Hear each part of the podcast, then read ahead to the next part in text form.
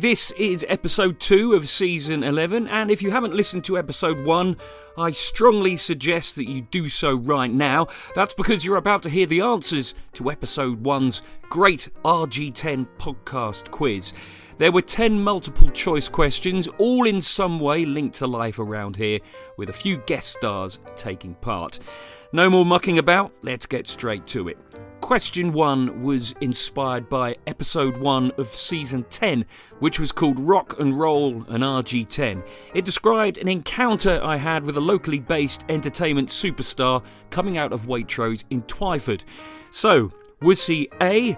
George Clooney, film star and nephew of singer Rosemary Clooney, she of Mambo Italiano fame, B. Jimmy Page, lead guitarist in Led Zeppelin. Or C. Justin Fletcher, also known as Mr. Tumble, of course, whose dad wrote many a song for Cliff Richard.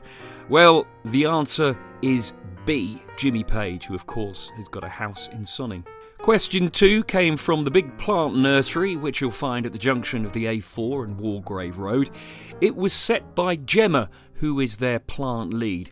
Here she is again to reveal the answer to the question, but first, Gemma's got some seasonal gardening tips for you. We are actually in the right time to be planting trees, so quite a lot of people will now go for their deciduous trees, get them in, get them settled. Um, a lot of winter flowering as well, because people want to still see something colourful even when it is um, a bit bare in the garden. So you've got like things like very colourful dogwoods, um, you've got nice smelling sarcococcas and daphnes.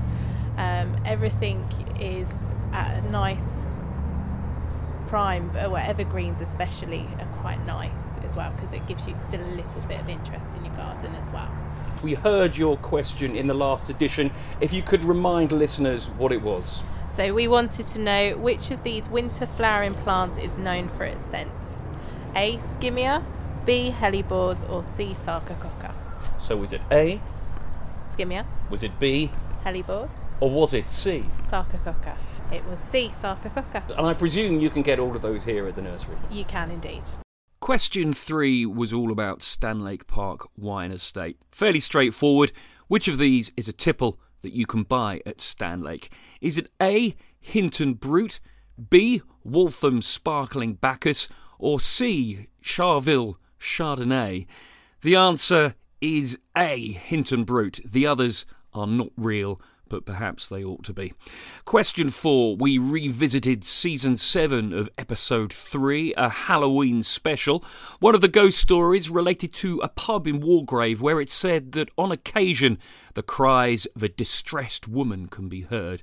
It's said to hark back to when a previous landlord discovered that his wife was having an affair, so he threw her out and forbade her to see their only child ever again. So, was this pub A, the Greyhound, B, the St George and Dragon, or C, the Bull? Well, the answer is C, the Bull. Great for ghost stories, even better for a roast dinner. Question five was from another guest, Paul McGovern, owner of Fit20 on Twyford High Street. Here he is with the answer. So, Paul, in the uh, last episode of the podcast, you asked us the question Do you train once a week, three times a week, or five times a week? Reveal.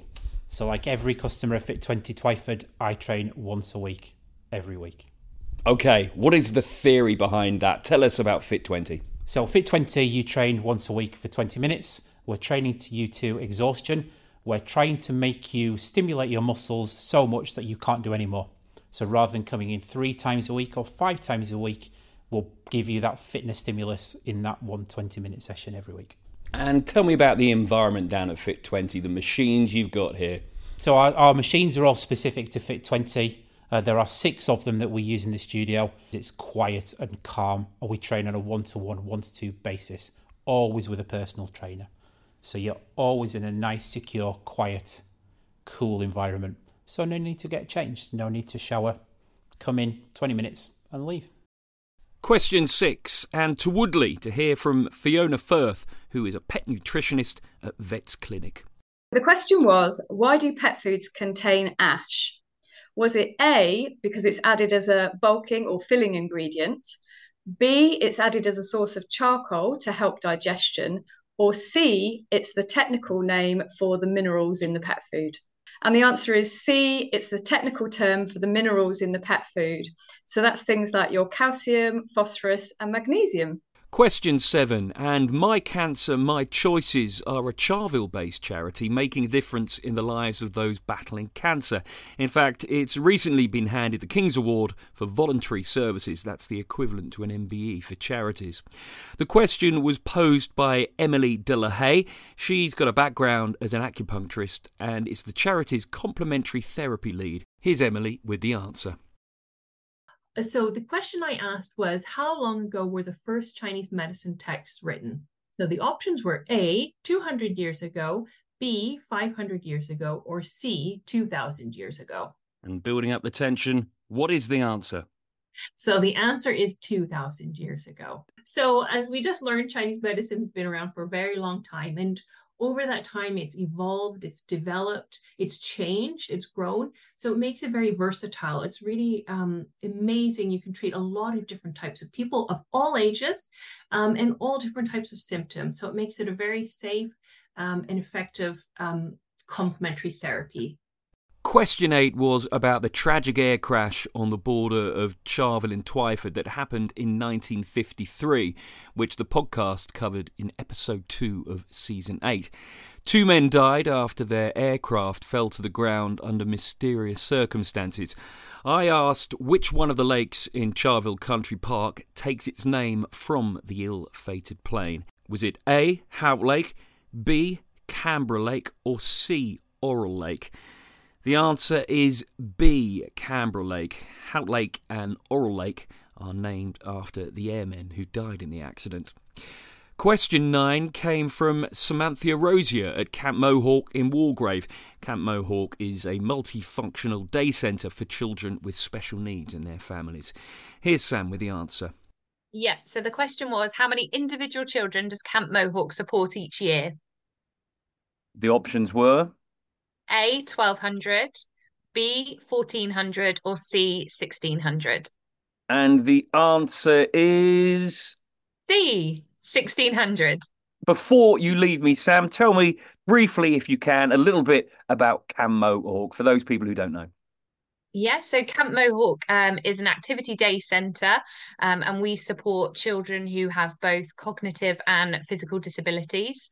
Um, we have amazing indoor and outdoor facilities, um, and we support uh, a variety of different diagnosed and undiagnosed conditions. So you don't have to have an official diagnosis to to be a registered family and to be able to use our facilities. Um, and we welcome the whole family. So it's a place that that child or young person can enjoy with their brothers and their sisters, as well as parents. Finally, then, question 10 was all about the Twyford Beer Festival. I asked which of these is a real act to have appeared at the beer festival? Is it A, folk guitarist Noel Hill, accompanied by Warren Rowe on percussion? B, Big Audio Twinemite?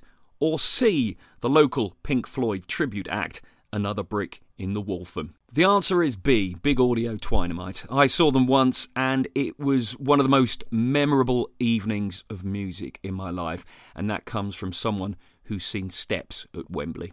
So, 10 questions there. I struggle to believe that anybody got all of them right, but do let us know. You can do so by emailing rg10podcast at gmail.com or you can DM us via our various social media channels. Thanks so much for listening, and goodbye.